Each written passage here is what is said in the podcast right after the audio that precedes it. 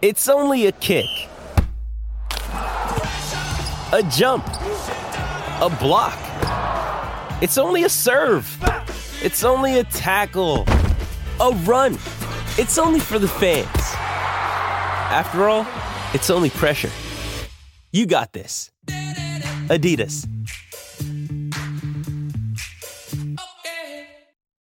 All right, guys, welcome to an exciting episode of Bear Archery's Hunting one oh one, as always, presented by our good friends over at Scentlock. If you've been with us this week, then Monday, we covered all of the new compounds. Tuesday, we covered all the new Trophy Ridge accessories. And then Wednesday, yesterday, we were with Neil Bice there from Gainesville, and we covered all of the new traditional bows. Exciting stuff on every front. Maybe what I'm most excited about is Trophy Ridge, which is maybe different than normal years, but I'm incredibly excited about the couple of the products they have. And I am joined today by P J Reilly of Lancaster Archery to review all of the new stuff from Bear and Trophy Ridge. Guys, if you've ever looked up a review, if you've ever went to buy a bow and Googled how good is this bow, then you've probably seen P J's P J's face reviewing that bow. So he is really good at doing what he does, and that is telling you how a bow shoots and how a bow performs. So P J has spent time with all these bows, so we're here today to give you a review of each one of them. Welcome to Bear Archery's Hunting one oh one podcast, where hunters new and old come to learn and find inspiration from stories of hunts gone by. Everyone is welcome to enjoy the outdoor way of life, and there is no better time to start than right now. So let's head into the great outdoors with your host, Dylan Ray.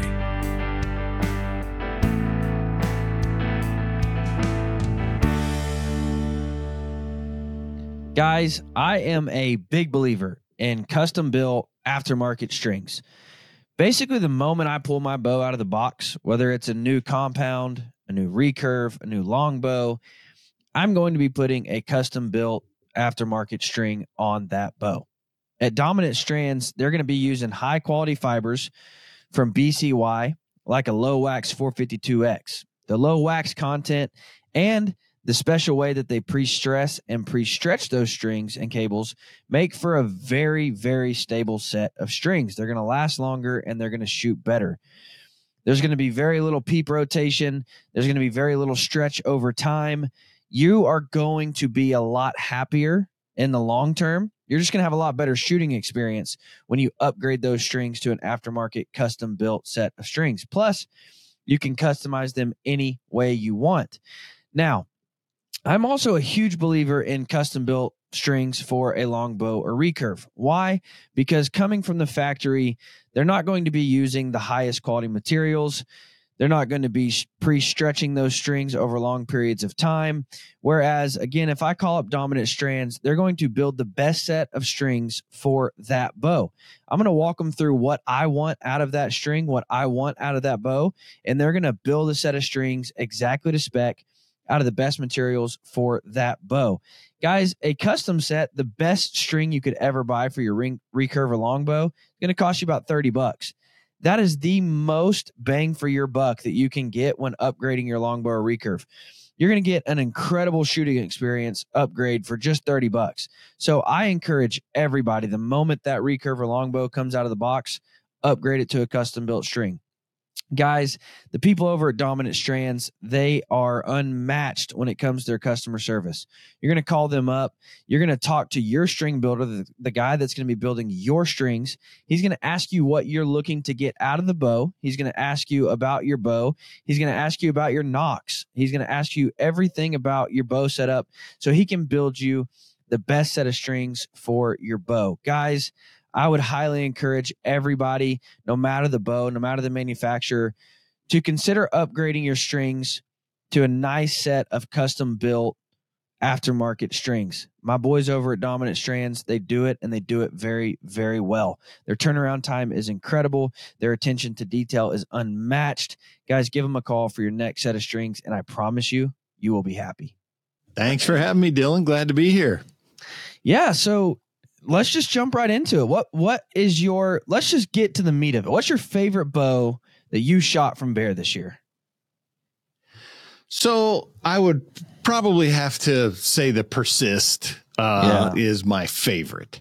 Um, that's the flagship. So that has all the features, all the cool stuff on it. Um, it shot for me really well. Um, but in the, I, I hate to use the term budget, but it, yeah. to be realistic, you know, they have several bows that are more budget friendly. That's just the way it is. And uh, those things were awesome. When you can get a good bow fully rigged for six hundred fifty dollars, that's a deal. And, and, you know, the reality is there are some people out there who just don't want to pay twelve hundred dollars for a new bow. That's, yeah. that's where we are. Nothing wrong with that. And Bear has some really good options um, in that line, in that uh, Alaskan X T that we were talking about earlier. Yeah. I, I just the draw cycle on that thing was the thing I noticed. I was like, man, this thing is smooth. Yeah.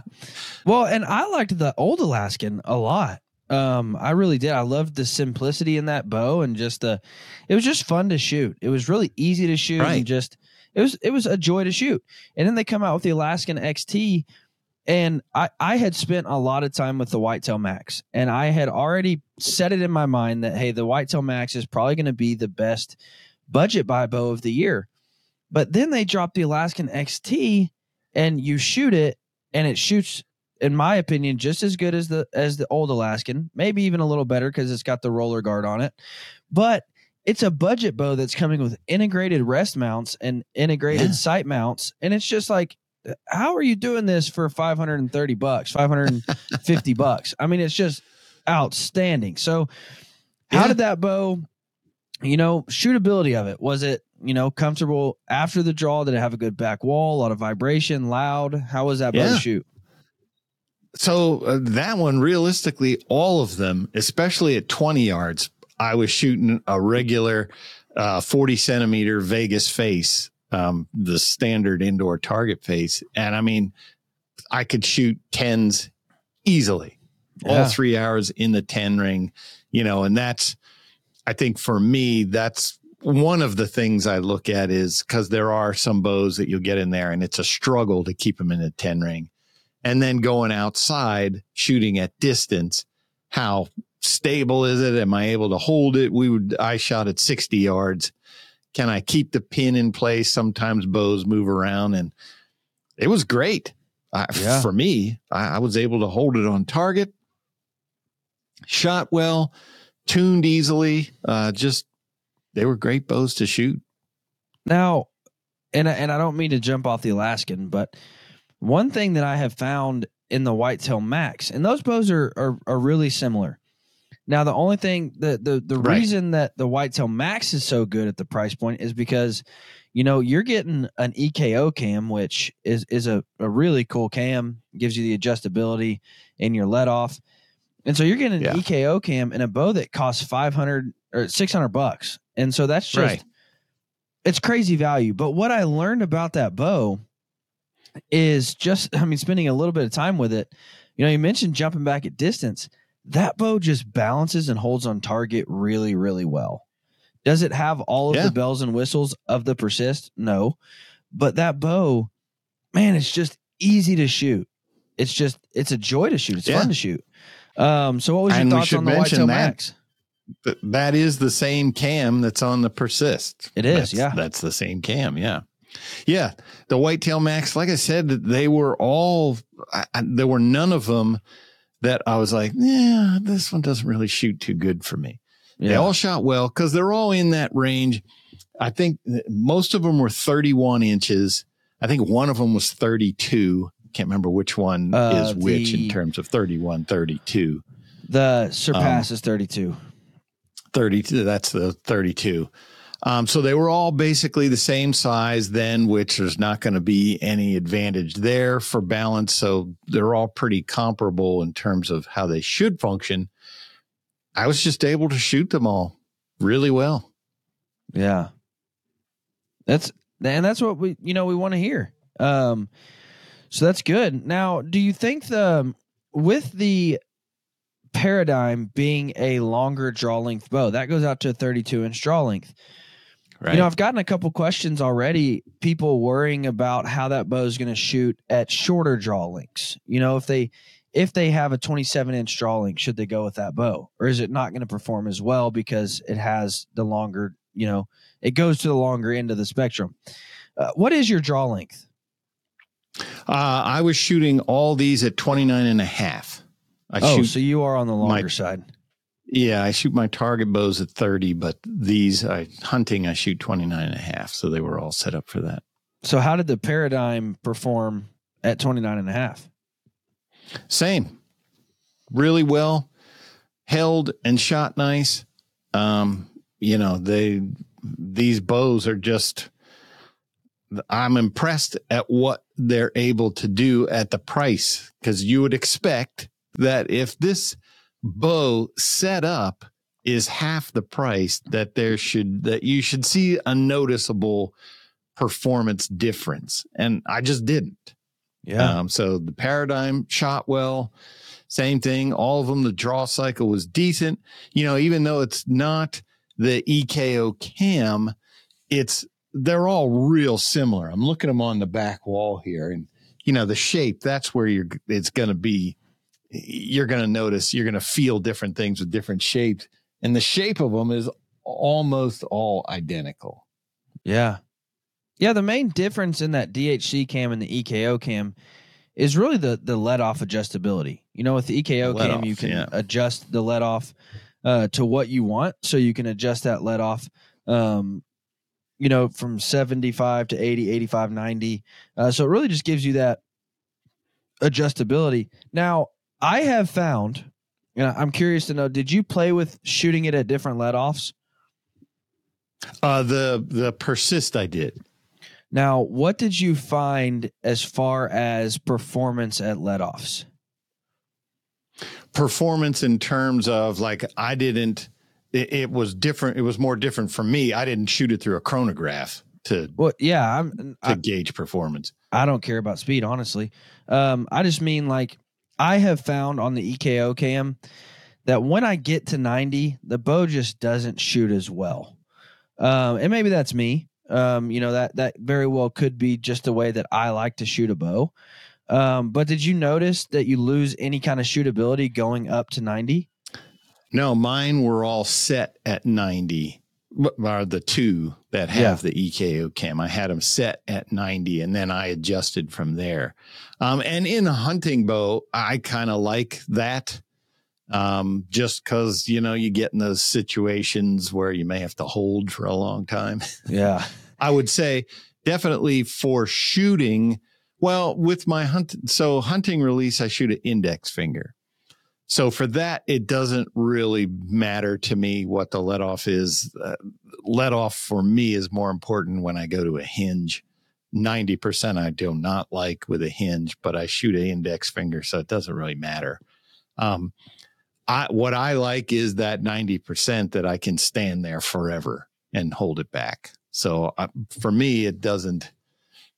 I would just go to ninety. Yeah. No, I got you. Um, Well, I think the reason that I don't, maybe the reason they don't perform as well for me is because, and I get this question a lot of, like, well, where should I run my let off on the E K O? And I tell people, like, when I get to ninety, I kind of just get too lax in my shot. You know, I just kind of relax too much, and I feel like my shot breaks down. Whereas if I run it at eighty, maybe even eighty-five, then I pull through my shot better. I, you know, I just keep pressure on that back wall a little better, and I shoot better. Um, and so I, I just think personally, maybe it's because, you know, that ninety percent just gives me too much, too much freedom. And so I, I get too lax in the shot. So for the Persist, I, you know, for stabilizers, the Persist was bare. I put my own stuff on it. So I will say for the Persist, I was shooting a fifteen inch front bar with uh, two ounces of weight, but then it's got a dampener on the end as well. So yeah, I'm sure that leverage was helping me. If I had had, um, you know, I would have held the, the Persist more. I would have held that one better than the Paradigm. I'm sure the Paradigm, you know, when I'm shooting there, it was shooting well for me. But with that lighter stabilizer, I'm sure I saw more poo- pin movement. Right. With that light, I think that stabilizer is uh, six, five or six inches. There's not much weight on it. So I'm sure I saw some pin movement. Not bad. But I, what I would do with that ninety percent is I would just add more stabilizer weight. Yeah. Yeah. No, that's good. I tend to shoot my hunting setup. I would have a fifteen inch front bar and an eight inch side rod anyway. So, yeah. Now, one thing, and, and this was new for Bear last year too, but one thing that is still new to the Bear Archery family is that really wide limb pocket that you get on the Persist, which I absolutely love. Last year, uh, I was actually on a hunt in Missouri, and I met the guys from Bear, and they brought me my Execute thirty-two, and they hand it to me, and I was just like, oh my gosh, look at the limb pocket. Like, that's phenomenal. And then you shoot it, and it just balances really well. It's just a stable bow at full draw. Now, what does, in terms of bows, what does a wider limb pocket bring to the table? It's just more stable. The the wider you can get that limb there, you can imagine if your axle, you know, if you go back to the old days to when it was just a single solid limb. I mean, we saw the advancements just going from the single limb to the split limbs. Um, it's, you know, there's just not much there for the axle, for the cam. There's just not much material there. So the wider that you can get it, you can imagine now everything is working off. What could you compare it to? Um, just, I just know when, as you get that limb pocket wider and that limb stance wider, the bow is just, it wants to stay in position easier. Well, it's kind of like an athletic you, football player. I mean, when their feet get wider and they get in an athletic stance, they're more yeah, stable. Yeah, there you go. Yeah. They're stronger. Yes, you can't push exactly. them easy, as easy. There you go. So, yeah, I mean, that's yes. – and and Bear really, you know, they knocked it out of the park last year with that wide limb pocket. And so I was really excited. It got a touch uh, – I mean, a, a little bit wider. Don't don't look at the bows and, like, try to compare them because it doesn't look a lot wider. Uh, but it did on this Persist get a little bit wider. Um And so I'm very excited about that wide limb pocket that Bear's bringing to the table. Um, yeah, you, you have to go back. I mean, we're looking at advancements from year to year. Those are going to be minute. But if you compare to the limb pocket today compared to five, six years ago, now you're going to see some differences. And let's just dive into that because here, here's the problem, P J, and I'll just I'll go on a little rant for a minute. So many dudes picked up a budget bow from Bear ten years ago, and it just didn't perform. And so now they just automatically associate Bear with mediocre equipment at a budget price. Whereas, and I've said it, if you pick up the Persist and shoot it against any other flagship bow, it will compete. It will. Now, listen, you might still choose a Matthews. You might still choose a Hoyt. You might still, because you just like those bows better. They shoot better for you. And that's fine. Personal but preference. I don't think people can argue that Bear is now making bows that will compete. So what have you seen change over, you know, say the last seven, eight years, even five years um, from Bear that really has driven that, that those bows to the next level? I'm going to go back even a little. What year would that one be? Bear came out with the, it was the year, the Carnage. I'm going to go back to the Carnage. I don't know how many years ago that was, but for me, that was a big turning point. I was just like, okay, this is now, this is a flagship bow here that just performs. This does everything I want it to do.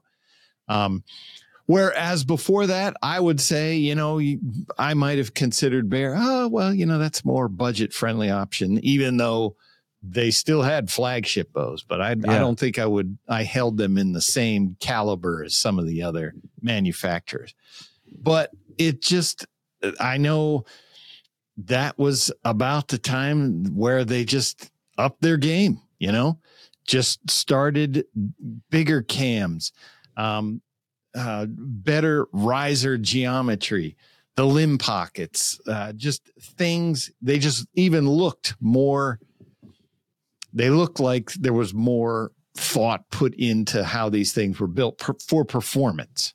Yeah. You didn't look at them and say, you know, this is uh, Cabela's Bass Pro Shop mass-produced bow.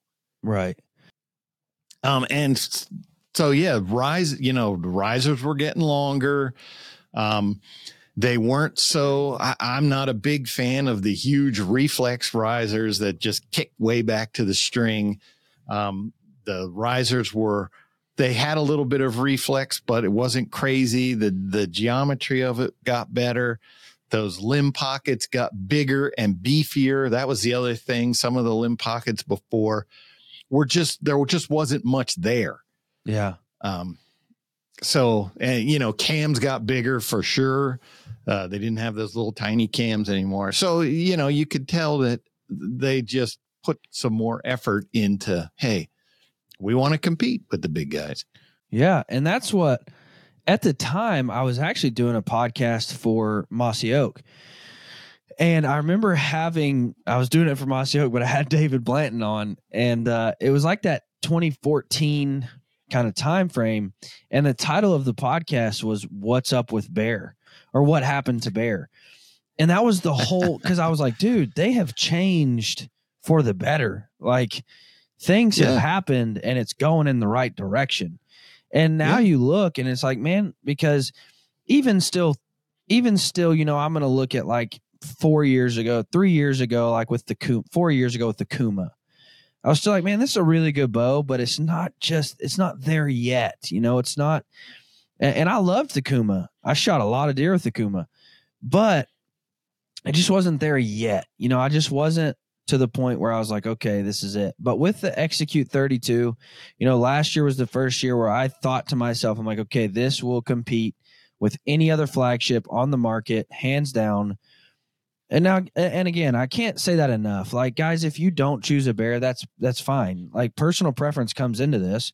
You might like a grip of a bow better on, on another brand. You might like just the way it holds for you, but, yeah. th- and that's fine. I mean, you, that perfectly fine. But give the Persist a chance, because it will compete with any flagship bow on the market. Yeah, and I would dare say, dude, the Alaskan X T will compete with any flagship on the market. The Whitetail Max will compete with any flagship bow on the market. Um, you know, I think gone are the days of of having to spend thousands and thousands of dollars to have a bow that performs. It's gone. Right. You know, I mean, it doesn't exist anymore. Yeah, yeah, it's, you know, like I said, these.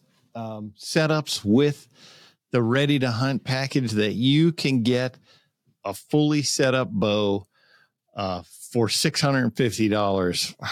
I, I think that's, uh, um, I think that's a very open space in the market yeah. right now, where absolutely people don't want to, you know, some of these bows, when they're fully equipped with everything on it, you're looking at twenty-five hundred dollars, even three thousand dollars.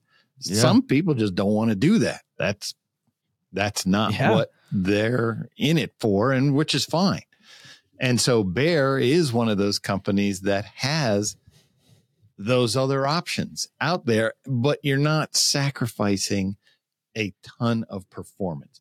Right. Yes, there are some things um, that are different, you know, in the cable arms and the cable slides and stuff like that. That's a place where you can save some money. Uh, the limb pockets. Um, but it doesn't mean you are suddenly, oh, I can't hold a group at forty yards now at this thing. Right. No. Well, and that's what, like, you know, people say like, oh, I need this bow. I got to have that bow because it, you know, for whatever reason. And uh, I say, well, these bows perform just as good. And like, well, I don't know. I, I go out west though. You know, I I chase elk. You know, I got to be able to shoot at sixty yards. And I, I responded to one guy and I said, well, I said, that's that's really good, man. And we were talking about the Alaskan, and he was basically saying he's too good for the Alaskan. And I said, man, dude, that's it's really it's, that's cool that you're too good for it. I said, but Chuck Adams just killed two new world records with the Alaskan in Alaska. You know, that's about as backcountry as you can get.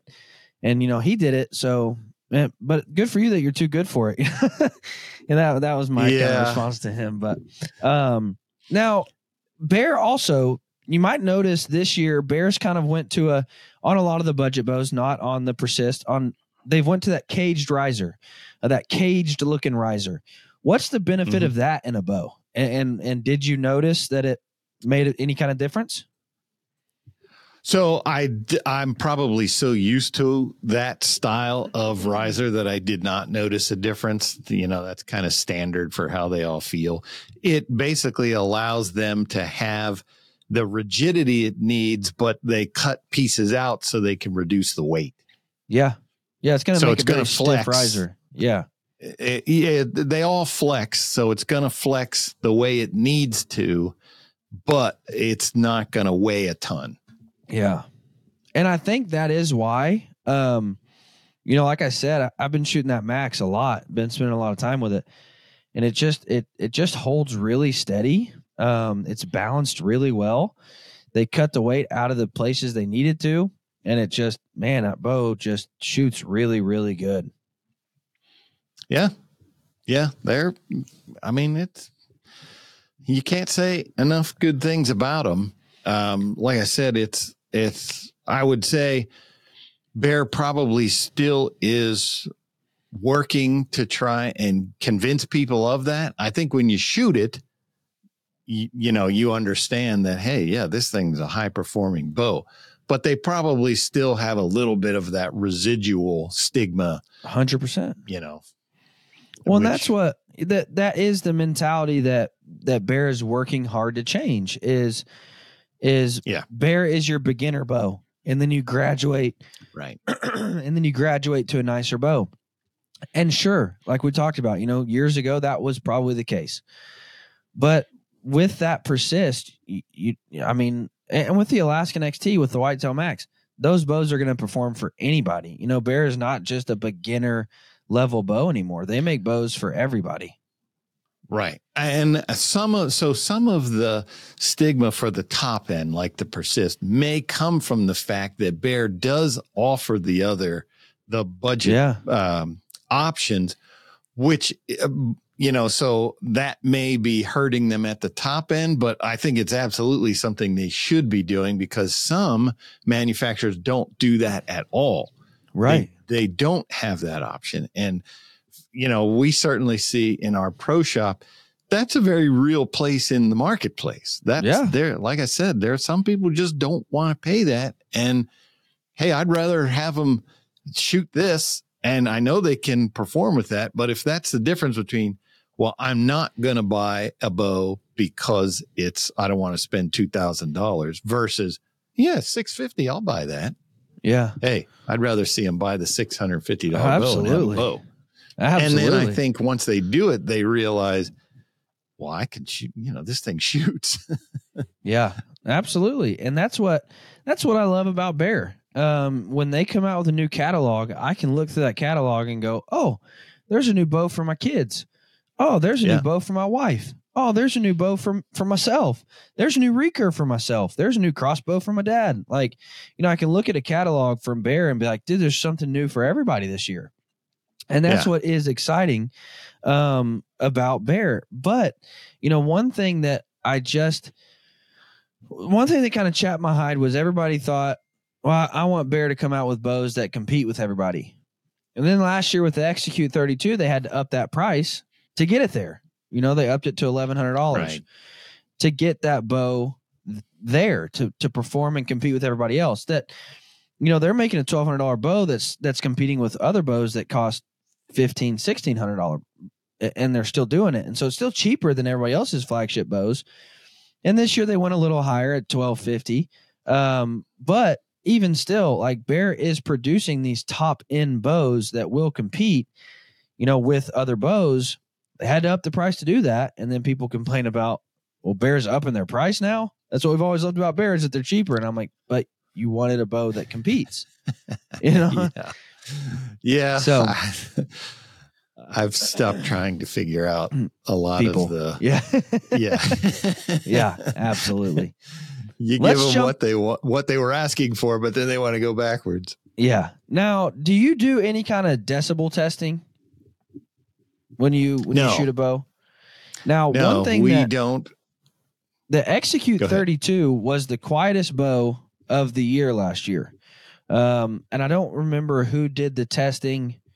Um, we did some with Outdoor Life. That may have been Outdoor yes. Life comes and does their bow test with us, and there we do measure sound. Um, so that may have been where you saw that. Gotcha. And the Execute thirty-two was the quietest bow, and this year the Persist got even quieter. I I honestly don't, like, I'm not even trying to be sales pitchy. I don't know how they made it any quieter, because the Execute thirty-two was really, really quiet. Uh, but the Persist right. is even quieter. Um, did you find any noise in any of the bows, or were they all kind of that, you know, standard of, of quiet for you? They were all pretty quiet. I have to be honest that my ears at my age are not the best. What I can say is none of them, Uh, you know, I took a shot and was like, whoa, that was loud. None yeah. of them were that. They right. were all like, you know, it. Nothing caught my attention, which usually means, eh, yeah, they're pretty quiet. Yeah. Now, I, that is something that I have heard that that does happen in the past, where I, you know, it goes off and you're like, man, that was loud. Yeah, that sounded like a gun going off. That will that will catch my attention. Yeah. Um. What is, and let's just jump straight to what I am most excited about from Trophy Ridge, the Swift. You have yeah. spent some time with the Swift, and and guys, I'm going to tell you this, like as as authentically as I can, off camera. Before we started recording, P J talked about how impressed he was with this sight. Um, yeah. So walk me through wh- which one did you shoot, the duo or the the the one pin? The, the one pin, single pin. What was your thoughts so, on it? So th- there's several things that I look for. It's a, it's a, you know, a movable um, pin sight. It's, you know, one that you're going to adjust for every shot. So a couple things.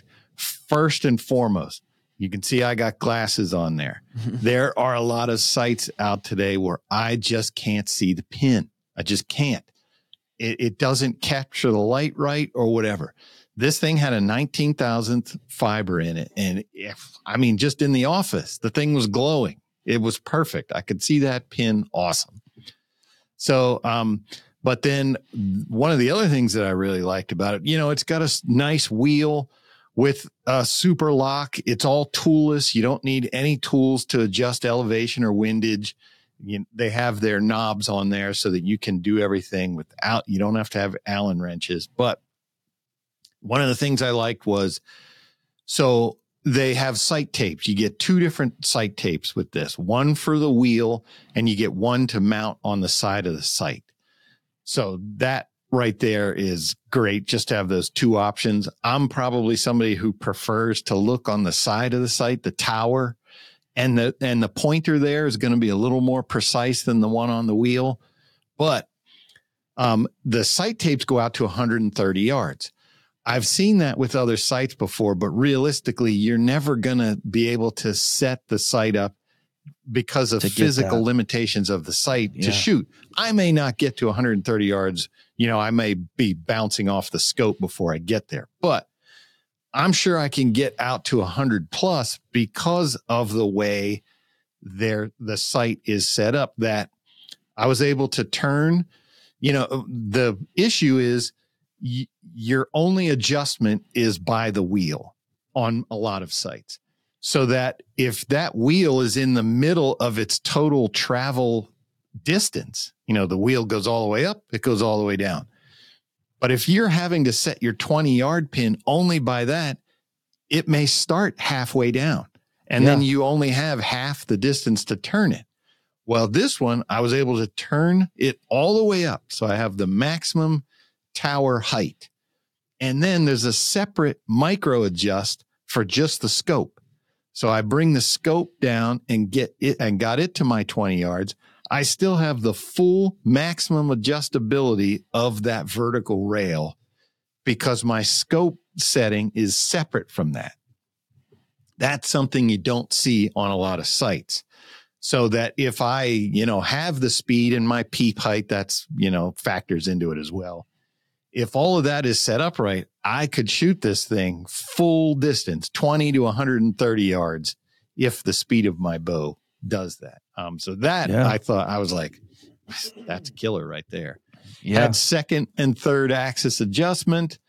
Um, you know, the, the windage, the, the, the scope setting and the windage, you know, in other words, not the wheel, but when you're using the tower adjustment, both of those were micro adjust, real fine clicks. It was not, you know, there was not slop in there. The, those clicks were really nice. Um, so just a really well-built site. And it, I want to, I don't quote me on the price, but for what it did, that was a good price for it. I, I want to say it was just over two hundred bucks. Two, two twenty. Two, yep. two, two twenty. Okay. There you go. You get a lot for two hundred twenty in that site. There are, yeah. there are sites like that that are four hundred and five hundred dollars. Now I am most excited about the Swift Duo, which I don't know if you've got to get your hands on one yet. No, I saw a picture, but I, I did not. So the uh, Swift Duo, which a lot of people have seen it. A lot of people make them now with a single pin, and then halfway down, there's another glowing pin, so you have a second reference point. With that Duo, yep. you can actually adjust your your your pin that's halfway down. So if my top that's pin's key. At twenty, I can adjust that that floating pin below it to be at thirty. But then what's that's so awesome. Cool about this site is, you know, because Trophy Ridge has the React technology, as you scroll that down, as you move your wheel down, you know, say you move your top pin down to forty-three yards, you're going to have a marker that shows you where your second pin is, and it's still going to be on. So if I scroll right. that down to forty-three, my second pin might be at, at fifty-two, and I can still shoot that second pin. So no matter where that yeah. housing is, I have a second reference point, and I know where that second reference point is. You know, a lot of those with being fixed, if I move that to forty, you know, that middle pin now becomes obsolete. But with yeah. Trophy Ridge, that Duo, man, I am so excited about that because it, it's a perfect site, in my opinion. And, you know, I said on a podcast a few episodes ago, and maybe I should have said it because I've gotten a lot of comments about it, but I spent my own money on a competitor's site that costs a lot of money. You know, you're going to say six hundred fifty dollars. six hundred fifty dollars plus if you customize it however you want it. And I was not impressed with it at all. Like, I was just like, man, these pins aren't bright. You can't even adjust that second pin. You know, once you move it from that first point, that second pin is useless. And so I just wasn't happy with it. And then, and that was before I saw the Swift come out. That was before I even got to see the catalog. I'm very excited about the Swift lineup. Yeah. Yeah, that's that's a great site. I, I, I you know, I, that I can't say enough good things about because it was like, hey, this thing's really well made. Uh, a lot of times you'll see, you know, that your windage is going to be the simple break open screw for adjusting left right, which isn't bad, but I like clicks. Yeah, you for can sure. Really fine tune that. I only need to move it a little bit. That and then, you know, there you have a reference versus a little bit. Oh, I went a little too far. Yeah. I gotta come back. Or it breaks know, open and it moves all the way and you're like, game. Crap. And it slides. yeah. yeah. And you're not ready for yeah. it. Yeah. We've all been there. Yeah. So it, like I said, it, and, you know, it comes with the two different sight tapes. One wraps all the way around the wheel and one mounts vertically on the uh, vertical bar of the sight. Yeah. So you get both tapes. Which is pack. So good because, uh, I mean, cool. if I th- if you just think about general hunting situations, you know, if I'm in a tree stand, then it's probably I'm probably holding it down. So I want to look at the post. Whereas if I'm elk hunting, I'm probably holding it up in front of me ready for the elk to come in. So I want to look at the wheel. Um, so it gives you just both of those things to where no matter what situation you find yourself in, you know, there's been times where I'm crawling on the ground chasing pigs and I have to turn my bow over to look at the post to, to adjust the wheel. This gives you right. both of those. So no matter what situation you find yourself in, you can make that adjustment without having to move your bow to look at the other side of it. So really good. Yeah, yeah, I mean, this one would be perfect. Like you mentioned, crawling, you're probably going to have the sight side up. Up. You yeah. can just reach your hand underneath and turn that wheel. You don't have to flip it over to see where the wheel is. You just keep looking at that side of the sight. Yeah. So absolutely. Perfect for crawling. Yeah. No, so the hunting public's going to love this bow. Um, now let's take a step back. Um, let, let's jump back. We've talked a lot about the Adapt Plus because it was released months ago. We've had on all the yeah. hunting public guys to give their reviews of it. Um, but what you've got to spend some time with the Adapt Plus. What do you think of that bow? Yeah, that was awesome. And that one, and it shows, um, you know, there again, budget friendly bow. We've been selling the heck out of that thing. Yeah. Because of the, I'm sure it's for a combination of the price and for the performance of the bow. You know, this is not going to be a speed bow. This is going to be those guys at the hunting public. What's their thing they like to do? Mostly they're running and gunning all over the place. They're going to get in situations where you got to draw back and hold that thing forever. Single cam. I mean, that's where that thing, that's yeah. where it lives. That's the bow for. I want to be able to draw this thing easily, and I want to be able to hold it forever if I have to. Single and cam. That's that's another perfect. Thing like for that. So many of the comments were like, why is Bear still making a single cam? Do they not know new technology? And I'm like, well, they make dual cams, but there yeah. are still guys who Again, want a single cam. Options. Yeah, that, right. That is for people. If you want like, a single cam and you're a Hoyt person, what are you going to? Well, Hoyt's never had a single cam, but you know, somebody yeah. else, Matthews yeah. or whatever, what are you going to do? You have to buy one that's how many years old? Yeah. Um, uh, so oh seven options. Maybe? Yeah. I, I, I lose track of time. no. Uh, but, and that's something but like, yeah, it's an option. There's some, some people like that.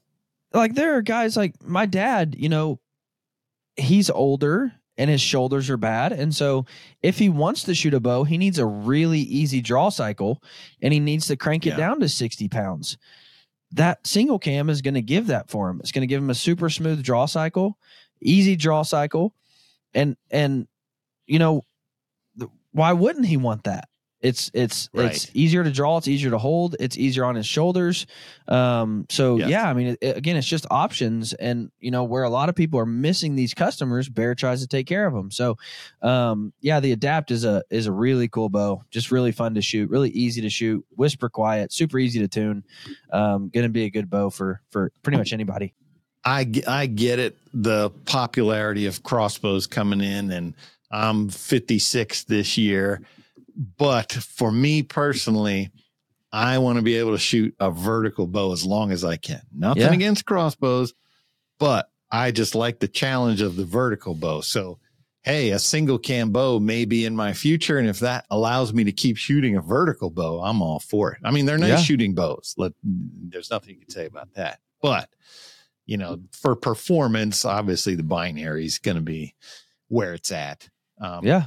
But Absolutely. If that allows me to keep shooting vertical, I'll go for it. yeah, one hundred percent.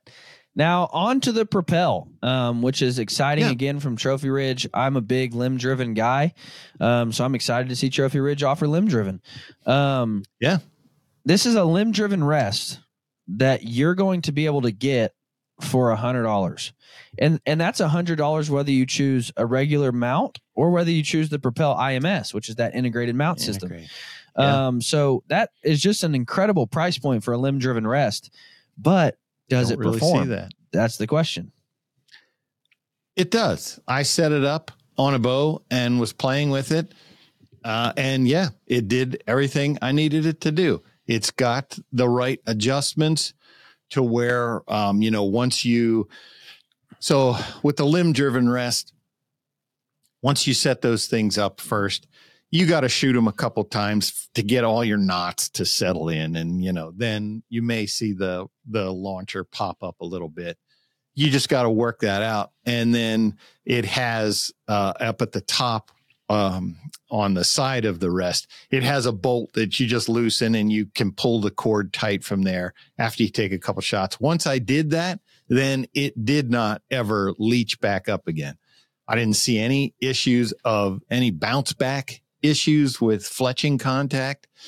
Um, yeah, just it does what um, a limb-driven rest is supposed to do. Now, where they were able to achieve achieve those savings was this one does have the break open um, uh, bolts for windage and elevation. But with a wrist, you're only going to do it once. Yeah. So it takes you a couple extra minutes to get it set up. But for a hundred bucks for a limb driven wrist, you, we really don't see that, yeah. that price point. So, and you got to make savings somewhere. The ball bearings were smooth. I mean, the operation, there was no grit in that thing. It was smooth up, smooth down. Um, just, it was a good rest. Well, and the difference too with a rest, you know, being able to break open like that, usually when you're making those rest adjustments, you're inside, you know, your paper tuning and your, yeah. so it's in a bow vise. So you have more control over being able to loosen it while you hold it. Whereas sighting in a bow, you're out in the field and you're trying to, you know, you brought an Allen wrench out with you and you break that open, then it, you know, it gets a little messy. Whereas with a rest, it's usually in a bow vise and you're usually, you know, adjusting that in a controlled setting. It's a lot easier to move and, and maneuver that way. So right. Now I have been told that that rest is it, it's really, really quiet when it, when it goes down. Like it doesn't, it doesn't smack the riser. It doesn't click when it goes down. It doesn't, it doesn't make any kind of noise. It's a very quiet rest. Yeah. I didn't notice, you know, usually I notice strange sounds when shooting different things, and I didn't notice yeah. any noise with that. There was nothing like, oh, what was that?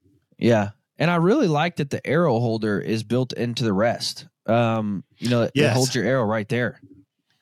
Right. Yep. It's got the arrow holder, and the, the launcher is rubber coated. They also give you felt, but it's pretty quiet anyway, 'cause it's all yeah. rubber coated. So there's no metal, you know, carbon to metal or aluminum to metal. There, there is none of that on that rest. Yeah. It's, it's going to be Which, a, an exciting rest for sure. Which you just reminded me, going back to the Persist, digressing for a minute, is with the Persist, Bear just added this simple yep. thing, this, this like rubber, basically they completely encased the shelf and the riser face where you would mount your arrow rest in rubber. Yeah. I don't know why nobody ever thought of that yeah, before. It's cool. That's the noisiest place. Your, you know, your broadhead or whatever dings off of there. It's just a simple thing, but you know, something that was cool. Well, and that's the first thing I noticed. Like I looked at the bow and I'm like, what is that on the riser? What's that on the shelf? Yeah. And I like zoom in. Yeah. And I'm like, that's brilliant. Like, why didn't, yeah. why have nobody, has nobody ever thought of that before? And it's going to make that it's rest. So simple. It's if you shoot a drop weight, it's going to make the drop weight even quieter because your drop exactly. weight is going to hit that. So, yep. um, yeah, I mean, really, really good, really good idea from Bear. I'm I'm excited to see that too. Um, P J, if you were to build, like if somebody was to call you and just say, all right, you spent time with all the Bear bows and all the Trophy Ridge accessories, build me the best setup. Money's no object. What bow are you building them? What setup? I would go with the pers- I would go with the Persist, and I'll tell you why. Something we didn't talk about is um, for this year they have added that Picatinny rail on the front, mm-hmm. as well as the dovetail for the integrate rest on the back. So you know the trend now is everybody wants to streamline, get this bow profile as skinny as you can get it. Tight Spot has those quivers that really suck up against the riser. But if you have a standard sight uh, or rest mount, you can have interference there. So with the Persist, they got the pick mount on the front, so you can get one, any one of those sights. Trophy Ridge, of course, has sights that will mount uh, with a Picatinny rail. And then you can have an integrate rest on the back to slim that down, and then you can have one of those quivers that pulls everything really tight in. Um, so for me, but it also has, if you just want to take the sight and rest you already have, which are standard bolt-ons, you can do that. So that for me is one of the things that I like and look for, is that adjustability, that to where I can have everything slender if I want to buy the parts to do that. Or for the guy who has stuff and just wants to transfer from one bow to the other, you can do that too. Yeah. Um, so, so yeah, I would go. And, and uh, the other thing um, is the uh, built-in wrist sling. So I, you know, as I mentioned, I run a fifteen inch stabilizer off the front. So for me, when I have a wrist sling, it mounts through that stabilizer hole. So every time I take my stabilizer off, there's my wrist sling flopping around like that. Well, Bear just added this wrist sling. It's like built into the riser. They just have a set, a set screw that holds it into place. Um, again, just things that they're adding on to these bows. Uh, the, the haul line to haul it up into the tree, got that built in there. No more clipping. I don't know how many times I've seen guys clipping carabiners to their cams, and I'm like, oh man, that's, don't do is that. It, is it, you know, are you going to cause a problem? No, but man, that's the one place you do. Yeah. I just generally like to keep metal away from my cam. Yeah. It's just, if something can go wrong, that's where it's going to go wrong. Um, yeah. So yeah, just the, the Persist, just what it has, um, what it offers. There's lots of little cool features. Um, you, they have the grip. You get two grips in the box. If you don't like the one that's on there, you got another lower wrist grip that you can put on there, a little skinnier one. Just l- lots of options with that bow, uh, to yeah. be able to get that to fit. You know, it's all in the name of get it to fit you. They're not trying to force you to fit the bow. There's things you can do to get the bow to fit you. Yeah, absolutely. Now, if somebody were to call and say, all right, P J, the best bow that I can buy, but I can't spend twelve fifty dollars. I want a budget friendly right. bow. Which bow are you going to recommend to them then? I'm going for, it was the Alaskan was the one yeah, I liked. Me too. The Alaskan X T was the one. The Whitetail Max was decent. But like I said, that the draw on the Alaskan, that was one where when I was shooting, I was just had them all side by side. The first time I shot, I picked it up. I was like, oh man, that draw was nice. Yeah. That's what that gets the stamp for, from me for the best budget buy of the year. Um, for sure. I, I mean, just so. the, the stuff they put in that bow for that price point is just crazy good. Yeah. And, uh, so that gets my stamp for best budget buy of the year.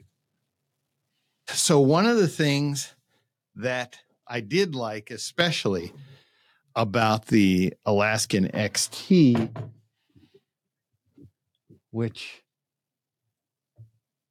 I guess some of the other ones, some of the other Bear bows have it, but is the uh, yokes at the top that it has. Yeah. Um. So for... You know, you get a little bit, and this one I did have on my, when I was paper tuning, had a little bit of a tear. It was probably some of my own hand torque. I'm horrible with hand torque. So with the, with the yokes, that's a system we've been working with forever. Super simple to take that tear out just by putting a twist in, taking a twist out on those yokes. Um, yeah. So that's something that I really like, and that's Alaskan has that. And I do think it's it's time to announce, now that you mentioned tuning bows, guys, the whole first five weeks of twenty twenty-four, we've partnered up with Lancaster, and we're going to bring you a bow tech series, how to work on all your bows at home. That's on the rave now. Uh, everybody wants to work on their own bows at home. Uh, and so we're going to bring all that to you, how to set up a bow, how to how to check the timing, how to get it to tune, how to mount all your stuff. Uh, I, I'm really excited about this, how to tie in D-loops and peep sights. We're going to give you all of the information that you can work on your own bow at home. So I'm very excited about that um, because, guys, really, yeah. you know, if you go to a bow shop, you're going to spend seventy to one hundred bucks to get it set up. Uh, well, that's just, you don't have to do that anymore. You can buy a bow press for four hundred fifty bucks from Lancaster. You can buy a bow press and do all that at home. So we're going to teach you how to do all that from your own home. So whatever level you want to jump in and start working on your own bows, we're going to give all that to you. Um, so if you want to just know how to center shot your, your rest and tie in a D loop, we're going to give all that to you. Um, so guys, I'm really excited about that. So stay tuned for, uh, again, that's the first five weeks of twenty twenty-four. We're going to be rolling all those out to you, uh, and I'm excited about it. So, and we're going to have P J, the man himself, teach us how to do all that. So if it's been, you know, if you've always wanted to do that, but it's just kind of intimidating, we're going to walk you through that. Um, and I'm excited about it too. So, and we're going to use these bows. Uh, we're going to use uh, a couple of the bows to show you different tuning methods. Like he said, he's going to show you how to yoke tune on, on a bow that has a yoke. He's going to show you how to, how to, you know, on the Persist, maybe um, you're going to have to put a shim in the cam or something, whatever. We're going to show you all of those different ways to tune bows on all these different bows. So stay tuned for that. P J, where can they find all of your full reviews for all these bows?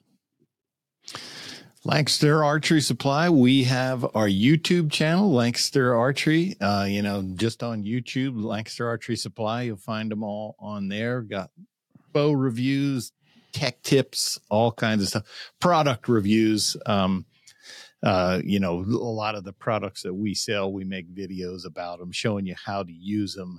Uh, different close-up features. Not a lot of, not everybody has a pro shop near them, so I know our thing was always, this is our way to let you see them.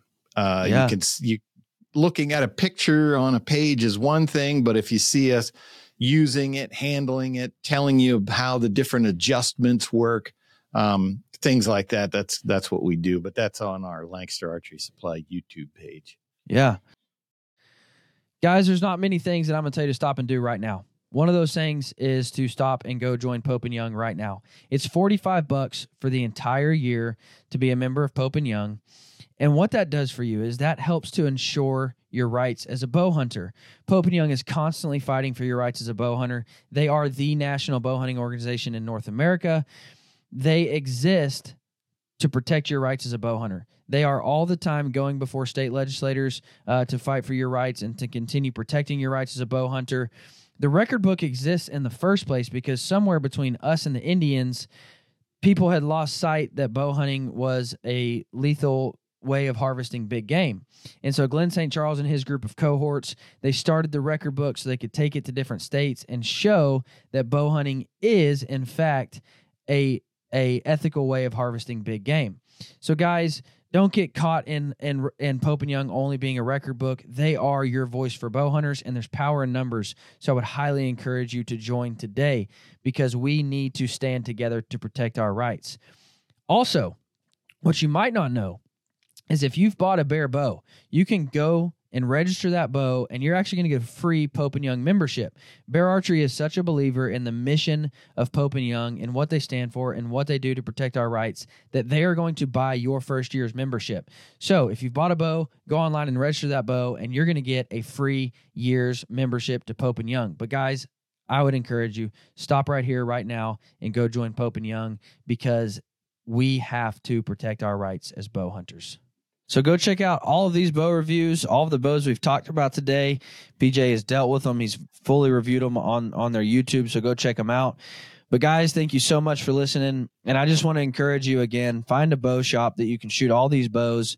Um, you know, two of those bows, the uh, the Persist and the Alaskan X T, um, those are going to be dealer exclusives. So find a dealer and shoot those. The rest of them, you can roll into a Cabela's, Bass Pro, Shields, wherever. But try out these bows, guys, because, again, they are going to perform as well as you want a bow to perform. So go shoot them, try them out. Again, if you choose a different bow, that's fine. No hard feelings. But at least just give them a chance because they're worth it. Guys, thank you for listening. Y'all have a great week.